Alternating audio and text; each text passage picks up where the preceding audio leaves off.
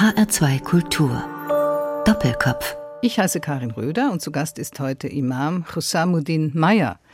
Sie leiten die Beratungsstelle Salafismus in Wiesbaden, Herr Meyer, und Sie sind einer von zwölf ausgewählten Imamen, die im Auftrag der hessischen Landesregierung als Gefängnisseelsorger für muslimische Häftlinge da sind.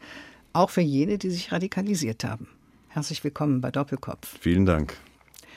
Herr Mayer, Sie sind nicht von Geburt an Muslim, Sie sind konvertiert, haben dann eine Ausbildung zum Imam gemacht, in Hessen geboren und aufgewachsen, doch dazu später mehr. Warum sind Sie ausgewählt worden, ins Gefängnis zu gehen und sich dort um die muslimischen Häftlinge zu kümmern? Ja, also das hatte eine längere Vorgeschichte. Ich war der Erste, der das überhaupt gemacht hat, diesen Job, und ohne Beteiligung fast der hessischen Landesregierung damals noch, 2008. Da wollte die Direktorin von Wiesbaden gerne eine Freitagspredigt in deutscher Sprache haben und hat sich an das Integrationsamt in Wiesbaden gewendet, um eben nachzufragen, ob es irgendeinen Imam gibt, der das machen könnte, der dafür in Frage kommt. Und das Integrationsamt kannte mich von den Imamtreffen und hat dann mich vorgeschlagen direkt und auch noch den bosnischen Imam, der konnte auch Deutsch. Wir beide waren die einzigen damals, die Deutsch konnten. Und der bosnische Imam war aber durch seine Gemeinde freitags immer eingenommen und ich hatte frei freitags. Und da war ich der Einzige, der übrig geblieben ist. Und dann habe ich damit angefangen, Freitagspredigten in deutscher Sprache zu machen. Da haben wir gesehen, dass ganz viel Bedarf an Seelsorge auch daraus entsteht und da nötig ist. Nach dem Gebet kamen alle mit Fragen und mit Anliegen und mit Sorgen. Und dann haben wir das sehr schnell erweitert und ich wurde dann auch von anderen Gefängnissen angefragt, ob ich da auch hingehen kann. Das habe ich dann am Anfang auch gemacht, um das anzuschieben und wollte das dann aber ersetzt haben durch andere Leute, weil man das ja nicht alles leisten kann. Und so kam das Ganze in Gang. Äh, ich habe von Anfang an dafür geworben, dass man das einrichtet, auch aus dem Grund, um Radikalisierung zu vermeiden, damit da eben immer ein Ansprechpartner da ist für den Islam. Und ja, nach Charlie Hebdo erst 2015 kam das dann richtig raus, dass die meisten Attentäter aus dem Gefängnis kommen und dass da anscheinend wirklich ein problematisches Feld ist, was bearbeitet werden muss. Und dann kam die hessische Landesregierung sehr schnell in die Gänge und hat dann versucht, in alle Gefängnisse einen reinzuschicken. Ja, und das sind 16 Gefängnisse in Hessen, die auch von Imamen betreut werden, beziehungsweise die muslimischen Häftlinge dort. Und diese Imame mussten ganz bestimmte Voraussetzungen mitbringen. Welche waren das oder welche sind das? Ähm, ja, wenn ich ehrlich bin, äh, da hat man sich sehr beschränkt auf geringfügige Sachen. Zunächst mal hat man gesagt, der muss Deutsch können und der muss einen Abschluss haben. Normalerweise an der deutschen Hochschule, die haben aber auch Ausnahmen gemacht, wenn jemand im Ausland studiert hat, hat entsprechende Qualifikationen, sozusagen islamische Theologie oder sowas in der Art studiert. Mhm. Man hat da versucht, möglichst schnell Leute zu finden, die das machen und dann auch durch weitere Fortbildungen dann dafür zu sorgen, dass die Qualifikationen zum Not, zur Not dann nachgeholt werden. Das ist eine Möglichkeit, wie man es machen kann. Wenn man jetzt darauf wartet, dass alle perfekt schon ausgebildet sind, dann dauert das Ganze natürlich länger. Von daher ist es auch nicht so eine schlechte Methode gewesen. Imam ist ja nicht gleich Imam. Es gibt ja auch solche, die nicht unbedingt das predigen, was der genau. Sache nützt. Ne? Genau, das ist natürlich sehr wichtig, dass man, das habe ich auch von Anfang an gesagt, dass man da sehr stark darauf achten muss, woher die Leute kommen oder was für eine Gesinnung die haben, wenn man sie ins Gefängnis schickt. Und ich habe dann auch oft gesagt, man kann es auch ausprobieren. Wenn man den eine Weile predigen lässt, dann wird man das an den Häftlingen merken, ob die dadurch nachher ruhiger werden oder ob sie aufmüpfiger werden oder rebellischer werden dadurch. Ja. Und das haben die sehr schnell festgestellt, dass das eine gute Wirkung hatte bei uns, bei mir, als ich angefangen habe. Deswegen hat sich das dann so gut rumgesprochen und haben gesagt, das ist eine gute Sache. Wir müssen das auch in andere Gefängnisse bringen. Ja. Jetzt sind Sie, glaube ich, in der JVA Wiesbaden äh, genau. tätig ja. und sprechen dort mit den muslimischen Häftlingen. Sie sind auch bei uns in einem Imam-Gewand erschienen. Also man kann sie eindeutig auch erkennen. Sie haben ein längeres Hemd, eine weite Hose an, auch eine längere Hose, ein Turban, ein ja. spezieller Imam-Turban. Nicht direkt. Früher war das so, dass die Imame solche Turbäne aufhatten, schon von Anfang an. Auch der Prophet Mohammed, Friede sei mit ihm, hatte so einen an. Es war aber nicht nur bei Imamen verbreitet, sondern es war in der Bevölkerung sehr weit verbreitet. Mhm. Also wenn Sie vor 150 Jahren in Nordafrika geschaut hätten, dann hätte praktisch fast jeder männliche Betende einen Turban aufgehabt. Ja. Auch im Osmanischen Reich, noch vor der Festenzeit, war die Turbanzeit. Sie tragen auch ein hellgrünes Hemd. Sieht sehr schick aus, habe ich noch nie gesehen. Ich dachte immer, Imame müssen ganz in weiß gehen. Ist das nicht so? Äh, weiß ist eine beliebte Farbe, weil man da auch sieht, dass es rein ist, dass es sauber ist. Aber grün ist die Lieblingsfarbe des Propheten, Friede sei mit Aha, ihm. Also gut. grün und weiß sind die beiden beliebtesten Farben im Islam, kann man schon sagen. Interessant. Und Sie tragen einen Bart, einen langen Bart. Und für jemanden, der sich nicht auskennt, könnte man jetzt auch sagen, naja, das ist ja möglicherweise selbst ein Salafist. Was unterscheidet Sie rein äußerlich von einem Ja, Salafisten? Äh, das stimmt. Dieser Bart ist bei Salafisten auch sehr beliebt, weil die sich ja auch versuchen, an den Propheten zu orientieren, optisch. Aber der Turban, der macht ganz klar jetzt in meinem Falle, dass ich nicht zu den Salafisten gehöre. Gerade der Turban, vielleicht auch der längere Schnurrbart noch, der soll nicht über die Lippe gehen, aber der ist länger als bei anderen. Ja. Und die Hose ist auch nicht so kurz wie bei Salafisten und ich trage auch keine Sportschuhe dann unten drunter. Ach so, den Unterschied gibt es auch noch. Ja. Ja, gut. Die hooligan Salafisten, die jetzt so aufgefallen sind in den letzten Jahren, die haben meistens so dicke Turnschuhe angehabt. Zu der klassischen Optik sozusagen, was dann schon ins Auge gestochen ist, was ganz anders aussah, als was nicht zusammengepasst hat. Vielleicht auch, um sich gerade bei Jugendlichen einzuschleimen, könnte man sagen, oder deren Geschmack zu treffen, dass das Könnte angeht. auch ein Grund sein. Ganz oft tragen sie keine Kopfbedeckung. Gar keine Kopfbedeckung. Imam Husamuddin Meyer ist zu Gast bei Doppelkopf in HR2 Kultur. Er ist seit 2008 muslimischer Gefängnisseelsorger in der JVA Wiesbaden. Es heißt, 40 Prozent der dort einsitzenden Jugendlichen seien Muslime. Wenn das stimmt, warum ist der Anteil so hoch, Herr Meyer? Ja, das ist eine gute Frage.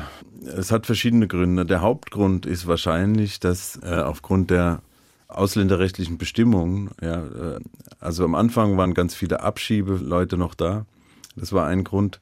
Nachher dann 2015, als die Flüchtlingswelle kam, kamen auch viele aus Nordafrika und die wurden dann bei jeder Kleinigkeit auch schon in Urhaft gesteckt, weil die aufgrund der nicht vorhandenen Meldeadresse dann ging man von Fluchtgefahr aus. Und deswegen wurden die bei jedem kleinen Handydiebstahl, wo normalerweise keiner ins Gefängnis kommt, schon bei schwereren Delikten wird man erstmal, wenn die Personalien aufgenommen wird, nach Hause geschickt bis zur Verhandlung. Aber da waren dann alleine in der Urhaft über 30 Leute schon aus Nordafrika und das hat natürlich die Quote sehr in die Höhe getrieben. Ein anderer Grund ist, dass es ein Jugendgefängnis ist. Also im Erwachsenenvollzug ist die Quote weitaus geringer. Da geht man so, also gesamthessig, glaube ich, von 20 Prozent aus im Jugendgefängnis 19 bis 24 Jahre 40 Prozent und unter 19 Jahre sogar 50 Prozent. Ja, Das hat verschiedene Gründe. Natürlich auch die Ballungsräume im Rhein-Main-Gebiet, die Hochhaussiedlungen, wo dann automatisch diese Art von Ja. Mietern nur genommen werden, die woanders keine Wohnung finden und so weiter und so fort. ja. Ja, ja, Ist natürlich nicht gerade schön als Muslim, wenn man sagt, ja, wieso ein Muslim soll eigentlich gar nicht im Knast sein, der soll sich an die Regeln halten, soll keine schlechten Sachen machen, soll nur gute Sachen machen, das ist klar, aber das ist nur die Theorie. Mhm. In der Praxis kann man auch jetzt nicht sagen, wie viel haben die denn überhaupt mit dem Islam zu tun, die da im Knast sind. Jetzt gibt es ja, im Rhein-Main-Gebiet vergleichsweise viele radikalisierte Ja, junge das Menschen, auch in ganz Hessen. Woran liegt das? Was glauben Sie? Da sind meistens Leute unterwegs, so Radikalisierer, die dann ähm, da eine Zuhörerschaft gefunden haben unter den Leuten, die in prekären Situationen gelebt haben, die unzufrieden waren, die schwierige Lebensbedingungen hatten, die was ändern wollten, die Wut hatten in ihrem Leben. Und da haben sie dann Opfer gefunden. Ne? Oftmals waren die Radikalisierer ältere Leute und die Radikalisierten waren ganz jung. Zwischen 12 und 25, die meisten wahrscheinlich weniger als 25. Jugendliche, die dann verführt worden sind von denen. Und da gibt's ganz traurige Schicksale, wo man sagt, schade um den jungen Menschen, der da in die Irre geleitet wurde und der da einfach Opfer geworden ist von einem Vielleicht auch Brutalen in Anführungsstrichen Halt gefunden haben, einen zwielichtigen Halt natürlich. einen scheinbaren Halt am Anfang. Ja. scheinbaren. Und die meisten, ich meine, ich habe ja mit vielen gesprochen, die von dort zurückkamen, die wurden ja, ist, man kann fast sagen, in die Falle gelockt. Die wurden dahin gebracht mit hohen Versprechungen und um da ein Held werden zu können, kamen sie hin und haben sie gesehen, dass das Ganze ganz anders ist, als ihnen gesagt Mhm. wurde und haben einen riesen Schock gekriegt und sind dann wieder zurückgeflüchtet hierher und mussten dann alles ausbaden. Es sind auch viele gestorben, auch hier aus dem Rhein-Main-Gebiet. Das waren aber dann diejenigen, die als so ganz junge, weil Sie sagten eben 12, 13 Jahre, möglicherweise auch über das Internet verführt worden sind, weil natürlich auch diese Salafisten, diese Menschenfänger wissen, dass die Jugendlichen halt sich im Internet sehr viel bewegen. Und Sie sind eben auch für diejenigen zuständig, die sich im Gefängnis radikalisiert haben. Da ist ja wahrscheinlich wieder eine ähnliche Situation. Landen im Gefängnis, vielleicht wegen irgendeines anderen Deliktes, Diebstahl, was weiß ich, Geschwindigkeitsübertretung, keine Ahnung, und treffen dort dann auch auf sogenannte IS-Rückkehrer, die in U-Haft sitzen. Die treffen aufeinander. Was passiert dann? Ja, genau, das ist schon eine hochexplosive Mischung. Ich meine, ich will jetzt nicht sagen, dass das die Mehrheit ist. Also man mhm. darf da nicht einen falschen Eindruck gewinnen ja. und sagen, okay, das geht jetzt nur um dieses Thema. Die allermeisten Gefangenen sind nicht so äh, und haben andere Themen, andere Sorgen, die wir dann besprechen und bearbeiten ja. im Gefängnis. Aber es gibt eben ganz wenige Radikalisierte, die ideologisch gebildet sind. Wenn die dann reinkommen und treffen auf diejenigen, die wütend sind und die mit im Leben, die, äh, mir hat mal einer gesagt dort, am Anfang, als ich reinkam in den Knast, habe ich mich gehasst. Und wenn man sich hasst, dann ist einem alles egal. Und dann ist mhm. man auch in der Lage oder dann kann man sich auch in die Luft sprengen. Das eigene Leben beenden ist nicht schlimm und das Leben von anderen beenden ist auch nicht schlimm. Und wenn so jemand auf jemanden trifft und der Ideologisierte, der lockt den dann und sagt, du kriegst dadurch das alles, was du willst, du kriegst das höchste Paradies und du kriegst dies und das. Und dann wird alles schön und du machst es für einen guten Zweck. Und dann sind alle deine Taten, die vorher als kriminell und nicht angesehen galten, werden dann dadurch sakralisiert. Die werden dann durch diese Ideologie, die die da verbreiten, als gut geheißen. Man sagt, es ist gut, wenn du jemanden tötest, es ist gut, wenn du jemanden ausraubst, es macht nichts, du kannst auch jemanden vergewaltigen. All diese Taten sind nach der Ideologie von den radikalen Salafisten, das ist jetzt nicht bei allen so, aber bei den ganz Radikalen ist es dann so. Und die werden dann auch ganz gezielt einfach als Waffe angeworben, ja. als Selbstmordattentäter angeworben. Ja, es wird ihnen ja auch noch versprochen, im Paradies dann die 77 Jungfrauen. genau, die wollte ich jetzt nicht auch noch erwähnen.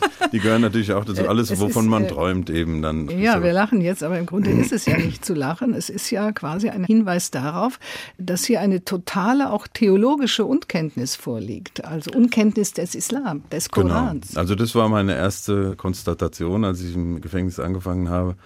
Ganz viele Leute, also 60 bis 70 Prozent haben teilgenommen am Freitagsgebet. Es war ein ungeheuer Andrang. Alle wollten teilnehmen. Das hat mich gewundert. Das war das Erste. Das Zweite war Kenntnisse null. Gar keine Kenntnisse. Völlige Unkenntnis. Und das ist ja dann komisch. Warum haben sie so viel Interesse, aber haben gar keine Kenntnisse? Und okay. natürlich ist es im Gefängnis so, dass man sich viele Fragen stellt über sein Leben und dass man guckt, was ist denn jetzt aus meinem Leben geworden? Wie soll es weitergehen? Ich bin 80 äh, Prozent der Leute im Gefängnis haben keine Schulausbildung, also keinen Schulabschluss. Und die müssen dann sowieso gucken, entweder werde ich äh, Gabelstaplerfahrer für 1200 im Monat oder ich mache weiter mit Drogenhandel und verdiene 50.000 oder 20.000, ich weiß nicht.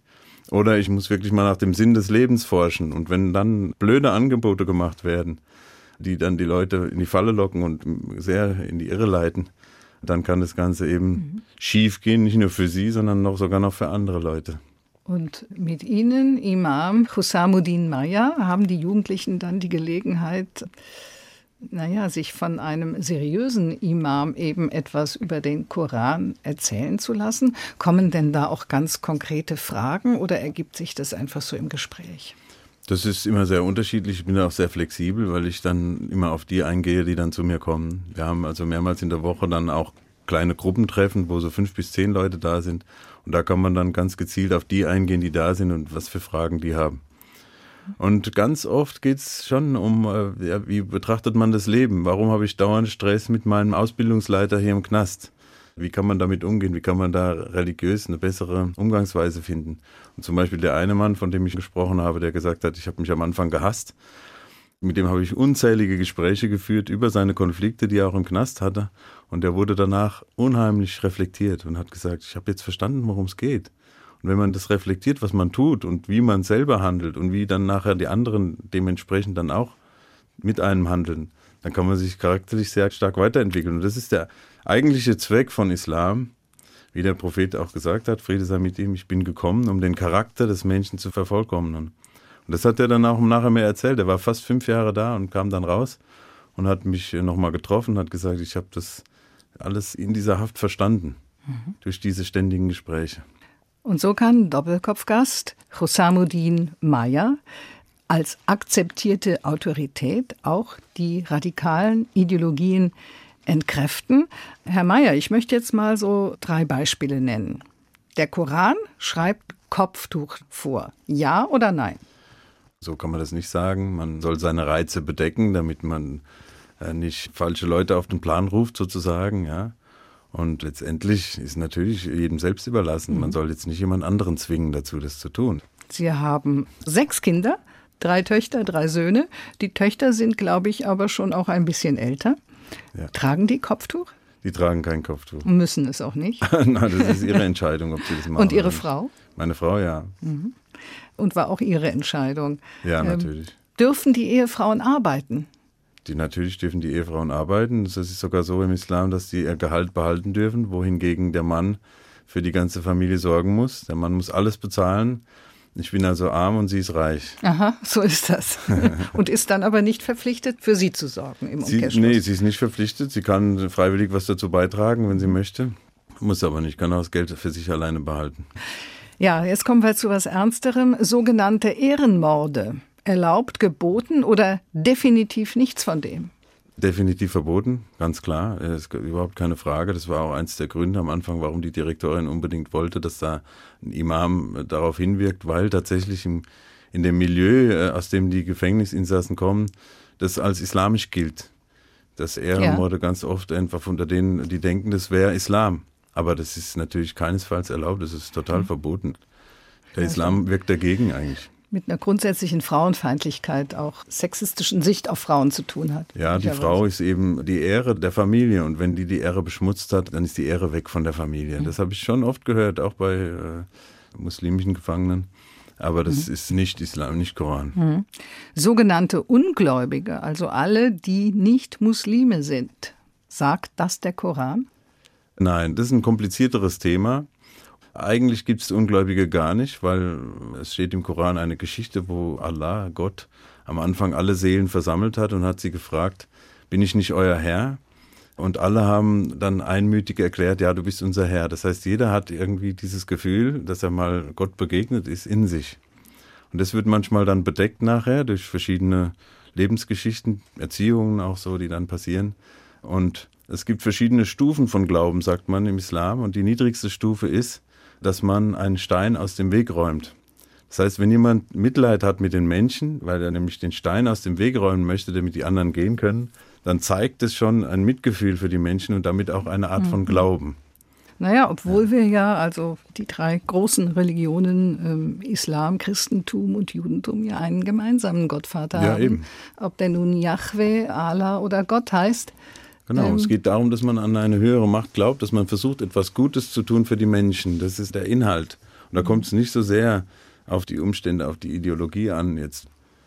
Ein Muslim ist jemand, der sich hingibt, der sich hingibt und dadurch Frieden erlangen möchte. Jetzt Definition, also von der Wortetymologie her. Ja. Und ein Muslim ist jemand, vor dessen Hand und Zunge man sicher ist. Jetzt kann man sich fragen, äh, das heißt? ist, ist, das denn tatsächlich so? Sind alle vor meinem Mund sicher oder lästere ich nicht manchmal über die Leute mhm. und trete damit aus dem Islam aus? Gerade so gewalttätige Sachen, die führen dazu, dass man entfernt sich selber daraus und muss immer wieder zurückkommen und muss um Verzeihung bitten und muss bereuen. Imam Husamuddin Meyer findet, dass im Knast das Freitagsgebet und sein Angebot der Seelsorge Zugang zu jungen Männern hat und zeigt ihnen zum ersten Mal, ja, dass der Islam in Wahrheit eine friedliche Religion ist, mit dem Gebot der Toleranz und dem Angebot, sich großzügig, mitfühlend und menschlich zu verhalten. Das ist ein Zitat von Ihnen, das ich jetzt übernommen habe, Herr ah, okay. Mayer. Und damit sind wir bei Ihrem ersten Musikwunsch von Dire Straits und der heißt Brothers in Arms. Was steckt dahinter?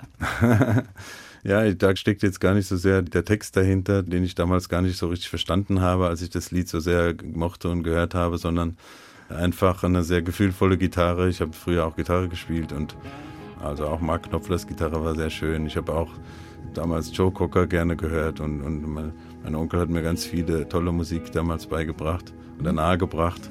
Und ich habe eben aus dem Grund immer Brothers in Arms gehört. Ohne zu wissen, wovon es überhaupt gehandelt hat. These mist-covered mountains are home now for me. But my home is the lowlands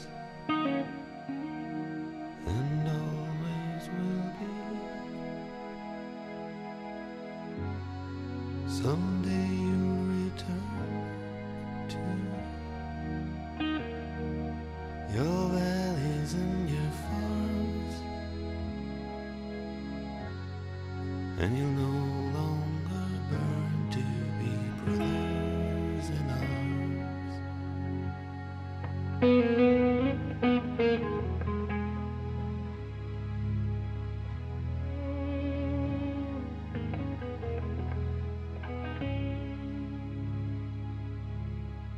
Dire Straits und Brothers in Arms, ein Wunsch von Imam Husamuddin Meyer. Heute ist er zu Gast bei Doppelkopf in HR2 Kultur. Seit 2008 muslimischer Gefängnisseelsorger, unter anderem in der JVA Wiesbaden. Sie haben eben erzählt, Herr Meyer, Sie haben auch mal Gitarre gespielt und mochten Dire Straits auch in den 80er Jahren sehr gerne, Joe Cocker und so weiter. Und in diesem Lied geht es ja auch um den Krieg, beziehungsweise darum, dass es nichts bringt, sich zu bewaffnen und sich gegenseitig zu erschießen. Sind Sie als Imam, sind Sie Pazifist? Ich bin kein Pazifist, obwohl ich habe Kriegsdienst verweigert damals, weil ich das unsinnig fand, gegen Franzosen zu kämpfen, wo auch Verwandte von mir lebten. Und viele kriegerische Auseinandersetzungen sind natürlich sinnlos und sind von anderen äh, Motiven geprägt, äh, wirtschaftlichen oder sonstigen politischen Motiven, die unsinnig ist. Aber man kann nicht sagen, dass der Islam pazifistisch ist. Mhm. Also das, was einem bei der Kriegsdienstverweigerung gefragt wird, wenn du mit deiner Freundin im Wald ja. bist, wirst du dich dann nicht verteidigen? Doch, natürlich. Ich würde mich verteidigen, ich würde meine Familie mit der Waffe verteidigen, auch bis zum Mord. Bevor die sterben, stirbt die der Angreifer. Das wäre ja dann Notwehr. Genau, das wäre Notwehr und in dem Sinne ist es auch im Islam erlaubt. Notwehr ist auch erlaubt und es ist auch erlaubt, sich zu verteidigen und es ist auch erlaubt, Leute zu schützen, gewaltsam. Also da gibt es ein berühmtes Beispiel, Emir Abdelkader, der damals Algerien gegen Frankreich verteidigt hat, 1830 bis 1858 so ungefähr. Der wurde dann später nach Damaskus gelassen, ins Exil, und der hat damals seine eigenen Leute ausgeschickt, um die Christen zu beschützen vor den Massakern, die denen drohten, weil damals im Kolonialismus natürlich dann die Christen in den kolonisierten Ländern oftmals in Gefahr war. Aber dass man auch Minderheiten schützen muss, gewaltsam, auch das gehört zum Beispiel zum Islam. Mhm. Ja. Also Gewalt ist manchmal notwendig, um schlimmere Sachen zu verhindern auch ein Gebot des Grundgesetzes, Minderheiten zu genau. schützen, auch ja. wenn die Mehrheit anders denkt. Genau. Die nicht wichtig. unbedingt maßgeblich ist, wenn es um die Würde des Menschen geht. Richtig. Imam Husamuddin Meyer, geboren in einem hessischen Dorf, es heißt Großbiberau, als Martin Horst Meyer, 52 Jahre alt, verheiratet, sechs Kinder im Alter von zwei bis 23 Jahren. Und als Konvertit haben Sie dann den neuen Namen bekommen, Husamuddin. Was bedeutet das? Genau, es ist ja lustig, in meinem Pass steht Horst Martin und mein Sheikh hat mir den Namen Husamuddin gegeben, den ich gar nicht kannte. Der war sehr unbekannt für mich. Ist jetzt nicht Ahmed oder Mohammed oder Hassan, mhm. so was man so hört, oder Murad Husamuddin. Und Husamuddin war der Schüler von Maulana Jalaluddin Rumi, der mittlerweile sehr bekannt ist, der sehr schöne Poesie geschrieben hat den Koran in Persisch, wie man sagt, ausgelegt hat durch Geschichten. Hosamuddin war sein Schüler, der die Sachen aufgeschrieben hat, die Rumi geschrieben hat. Und ähm, Hosamuddin heißt wörtlich übersetzt das Schwert oder die Schwertschneide der Religion. Damit ist aber nicht die Waffe gemeint, sondern damit ist gemeint derjenige, der die Sachen klar macht, der also klar unterscheiden kann zwischen richtig und falsch, äh, zwischen rechts und links. Und vielleicht ist es auch einer der Gründe, warum ich so rumlaufe, wie ich rumlaufe. Da weiß jeder gleich, woran er ist. Da gibt es keine Zweifel sozusagen. Mhm. Da bietet mir auch keiner Alkohol an oder sowas. Ja. Das ist von vornherein klar. Ihr Vater war Schulleiter, Ihre Mutter Psychologin. Wie sind Sie zum Islam gekommen? ja, das ist wirklich erstaunlich. Es war eine langsame Entwicklung. Ich war in den 80ern in Bosnien in der Moschee zum ersten Mal Die zweite Sache war dann in Andalusien, als ich in der Alhambra war, war ich total begeistert von diesem Bauwerk und habe gesagt, so was Schönes gibt's in der christlichen Welt nicht. Wann in war Europa. das? Da war ich 18, 19 mit dem Motorrad unterwegs. Ich hatte mich unheimlich angezogen gefühlt von dem afrikanischen Kontinent, den man ja von Südspanien aus sehen kann. Wollte da unbedingt hin und kam dann, als ich meine erste weite Flugreise machen wollte, in ein exotisches Ziel. Wir wussten gar nicht wohin, egal. Und wollten dann, als Jamaika im Angebot war, dorthin fliegen. Und als wir es buchen wollten, äh, haben sie gesagt, Jamaika ist ausgebucht. Und dann auf unsere Frage, was gibt's denn noch, haben sie gesagt, Ägypten ist noch. Dann sind wir nach Ägypten geflogen, sind morgens um Viertel vor fünf im Bett aufrecht gesessen, mein Bruder und ich, von dem Gebetsruf. Wir haben einen Schock gekriegt, haben gesagt, was ist denn das? Spinnen die, dass die da in der Nacht so laut schreien? Ja, in den Moscheen, da war dann eine Moschee in der Nähe vom Hotel und das Megafon mit einem schrecklichen Klang. und äh, diese ganzen Sachen, die arabische Schrift hat mich begeistert und ich habe natürlich sehr, sehr viele schöne Erfahrungen gemacht, vor allen Dingen auf meiner Motorradreise dann, wo ich ein Jahr durch Afrika gefahren bin, wo wir in Algerien ganz oft, wenn wir gegessen hatten, äh, bezahlen wollten und es war schon bezahlt. War das nach dem Abitur dann die Das war nach dem Abitur, nach dem Zivildienst. Ja, genau. Da haben wir einfach unheimlich viel Gastfreundschaft erlebt, unheimlich viel gute Begegnungen gehabt. Generell in Afrika, ich will jetzt nicht sagen, dass nur die Muslime so sind, aber den richtigen Kick hat mir dann Senegal gegeben. Da habe ich dann ein Jahr in Senegal gewohnt und in Senegal sind die Leute einfach im Durchschnitt so gläubige Leute, die einfach sich bewusst sind, dass Gott sie immer sieht und die wollen immer gute Taten machen, die wollen alles gut machen in ihren persönlichen Begegnungen. So habe ich jedenfalls Senegal erlebt. Ich habe auch in einer Familie dort gelebt, also ich war jetzt da nicht äh, getrennt von der Bevölkerung, wie das bei manchen anderen Europäern ist. Und diese Erfahrungen haben mich unheimlich beeindruckt. Erst im Nachhinein habe ich festgestellt, dass Senegal ein, ein Sufi-Land ist. Also 90 Prozent der Bevölkerung sind Muslime und die meisten davon sind sufischer Ausrichtung, kommen aus dem Sufismus. Sie auch?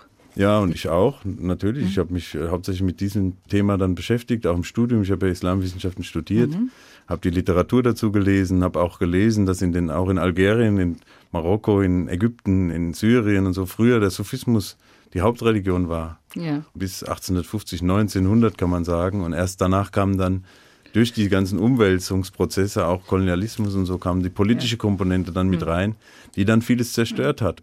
Der Sufismus wurde dann vor allen Dingen durch Saudi-Arabien verunglimpft und als abtrünnig dann erklärt und, und Saudi-Arabien hat dann das dominiert mit seinem Wahhabismus und dafür gesorgt, dass das Bild des Islam nachher hässlich wurde.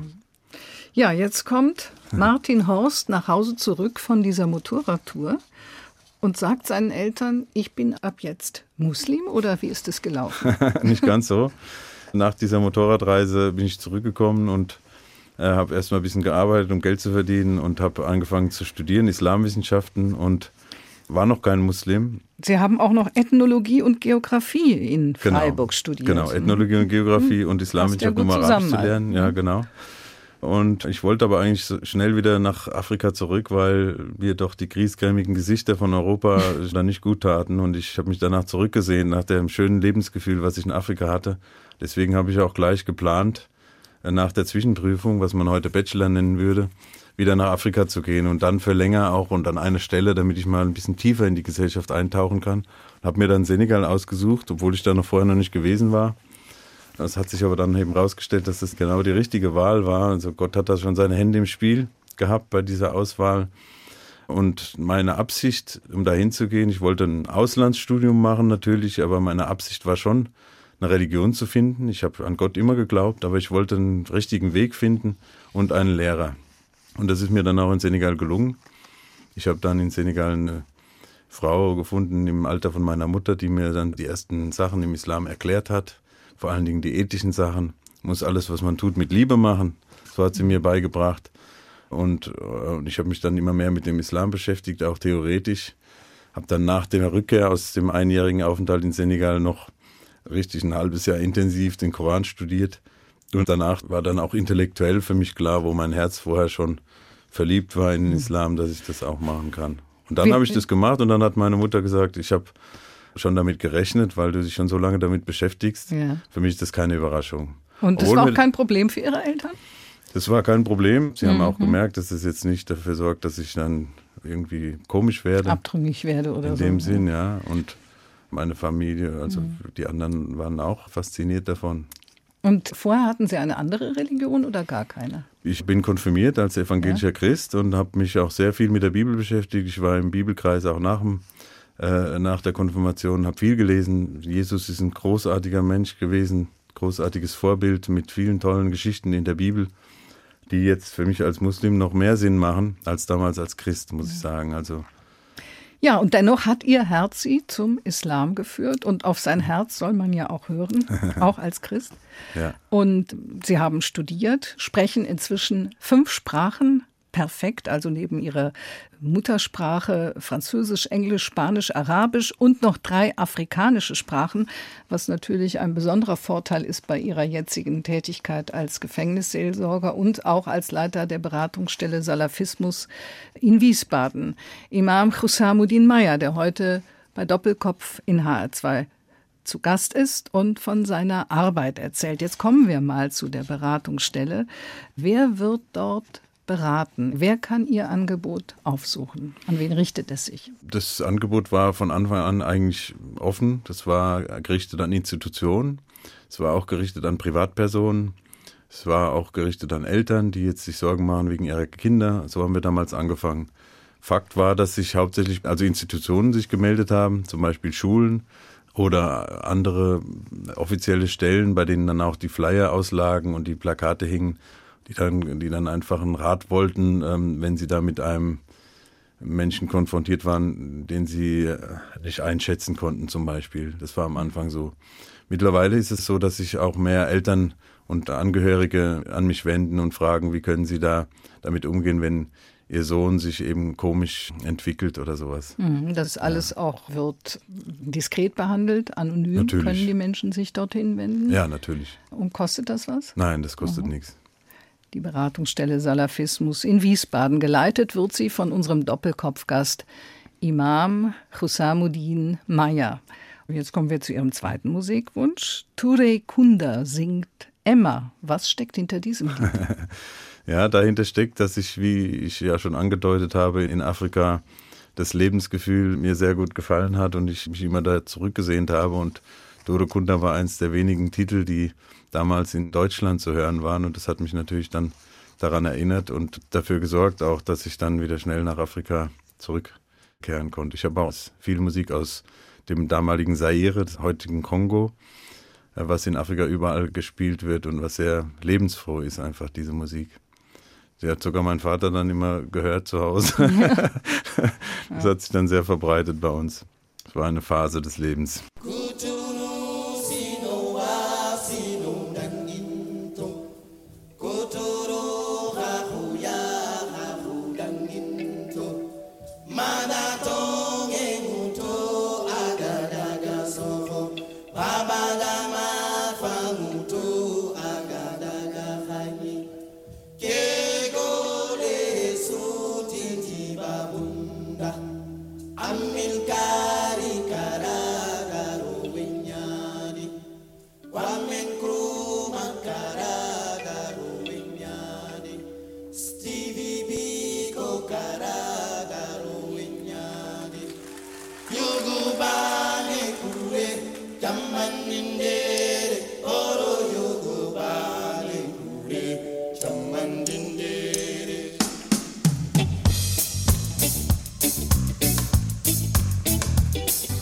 War Emma von Ture Kunda und gewünscht hat sich diese Musik Imam Husamuddin Meyer. Heute ist er zu Gast bei Doppelkopf in HR2 Kultur.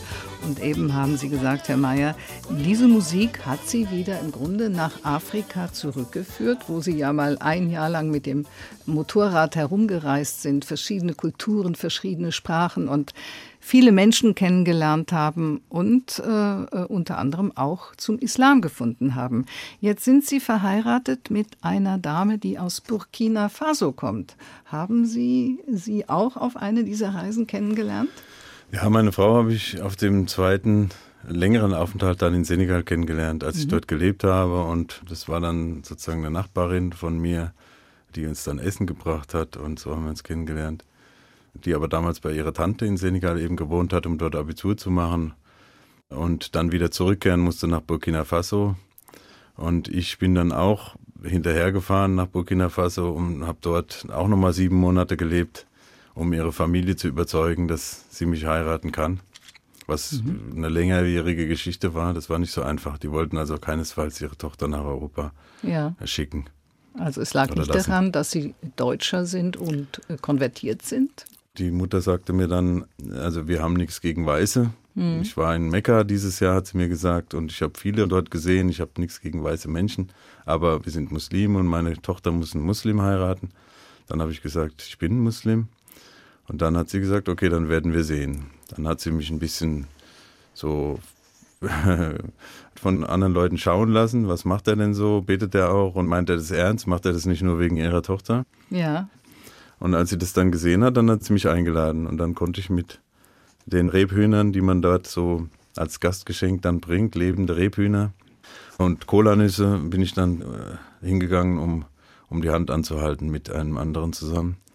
Und dann Ja. haben sie das dann doch genehmigt. Und der Schwiegersohn hat es nicht nur mit der Tochter ernst gemeint, sondern auch mit seinem Glauben. Denn inzwischen ist er Imam, Husamuddin Maya.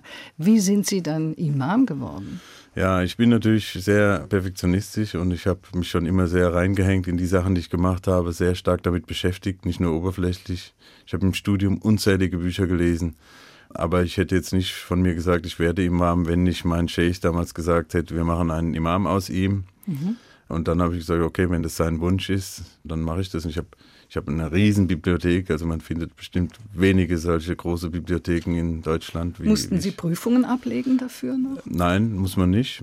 Äh, Eigentlich ist die traditionelle Methode die, dass ein autorisierter Imam die Autorisierung gibt und sagt, der kann jetzt Imam sein. Aber der macht sich natürlich vorher ein Bild dann von, Ja, ja, der, von dem. Anwärter. Da geht es dann auch um Charakter, da geht es nicht nur um Wissen.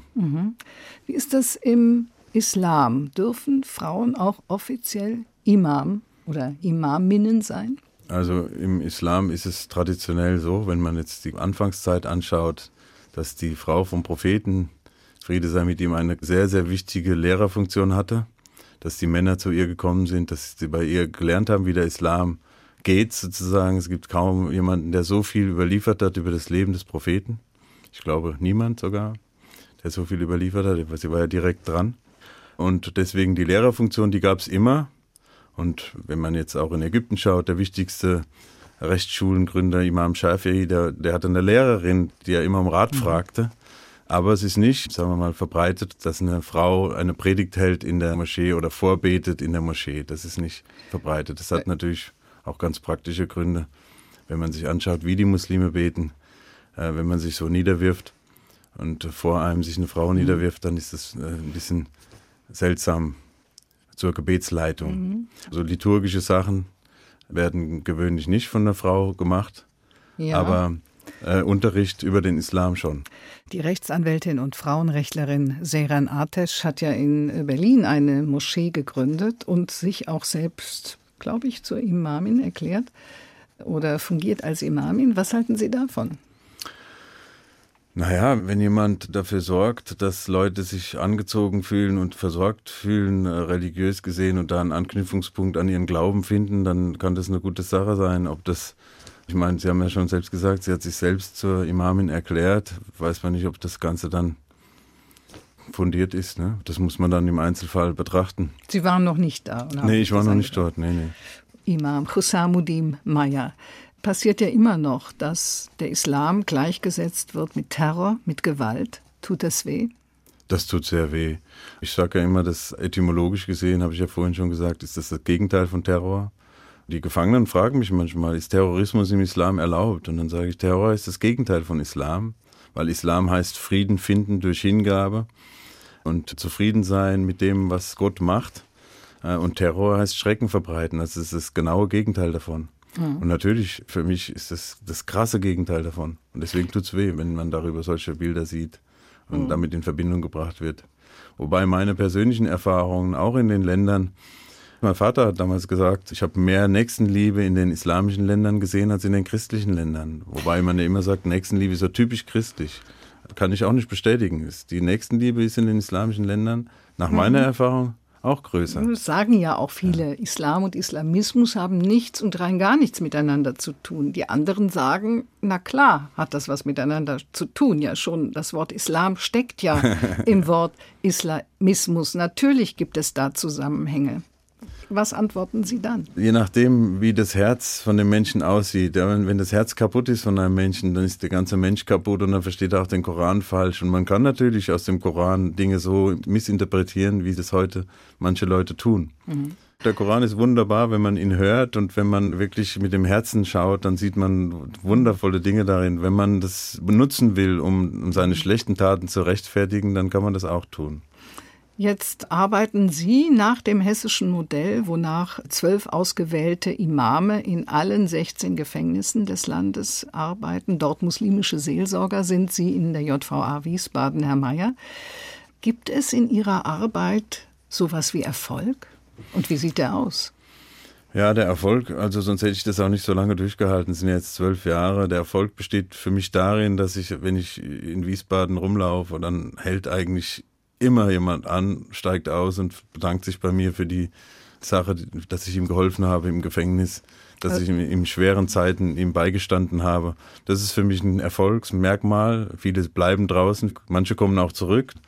Man fühlt sich manchmal wie Sisyphus, der immer wieder die Kugel hochrollt. Aber der Erfolg ist eben dann doch die Motivation. Oder wenn jetzt jemand dann zum Beispiel wie der eine sagte, am Anfang habe ich mich gehasst und danach habe ich verstanden, worum es ging. Der macht jetzt Karriere und das macht mich dann schon froh. Deswegen mache ich es dann doch weiter. Passiert es Ihnen selbst, dass Sie vielleicht auch merkwürdig angeschaut werden oder sogar angefeindet werden, wenn Sie durch die Straßen laufen? Das passiert mir auch sehr viel. Ja, das ist schon immer so gewesen. Am Anfang haben die Leute mich Bin Laden genannt oder haben manchmal hat auch einmal hat sogar jemand mir vor die Füße gespuckt oder ein anderer hält an und sagt Mörder. Aber ich denke dann auch schon ein bisschen an Jesus, äh, denn sie wissen nicht, was sie tun. Die haben natürlich ein falsches Bild im Kopf. Und wie reagieren Sie? Ich sage dann manchmal, je nachdem, ich, ich wünsche ihnen alles Gute, dann sind die Leute ganz überrascht, sagen sie, nein, wir wünschen ihnen aber nicht alles Gute. Sag ich, ja, ich wünsche wirklich tatsächlich allen Menschen alles Gute. Und wenn sie es nicht besser wissen, dann hoffe ich, dass sie sich irgendwann noch informieren können. Dann muss man sie halt gehen lassen. Oder Sie können sich informieren, möglicherweise in einer der Beratungsstellen. Sie leiten die Beratungsstelle Salafismus in Wiesbaden, Herr Mayer. Und äh, ja, da gibt es für diejenigen, die sich in den Fängen der Salafisten fühlen, Möglichkeiten, sich zu befreien oder für die Menschen, die um sie herum sind, die Freunde, die Verwandte. Und äh, ansonsten arbeiten sie als Gefängnisseelsorger in Wiesbaden. Vielen Dank für das Gespräch. Doppelkopfgast Imam Hussamuddin Meyer. Ein Musikwunsch steht noch aus und der heißt Medet Medet. Was bedeutet das? Medet, Medet bedeutet Hilfe. Hilfe, das ist ein Lied, wo es um die Liebe zum Propheten Mohammed geht. Äh, Und es ist in der islamischen Kultur etabliert, dass man den Propheten Mohammed auch um Hilfe bittet. Und ja, dieser Song ist eben geschrieben aus Liebe zu ihm und deswegen gefällt er mir so gut. Es spielt das Burda Ensemble. Vielen Dank, Imam Hussamuddin Meyer. Vielen Dank für die Einladung.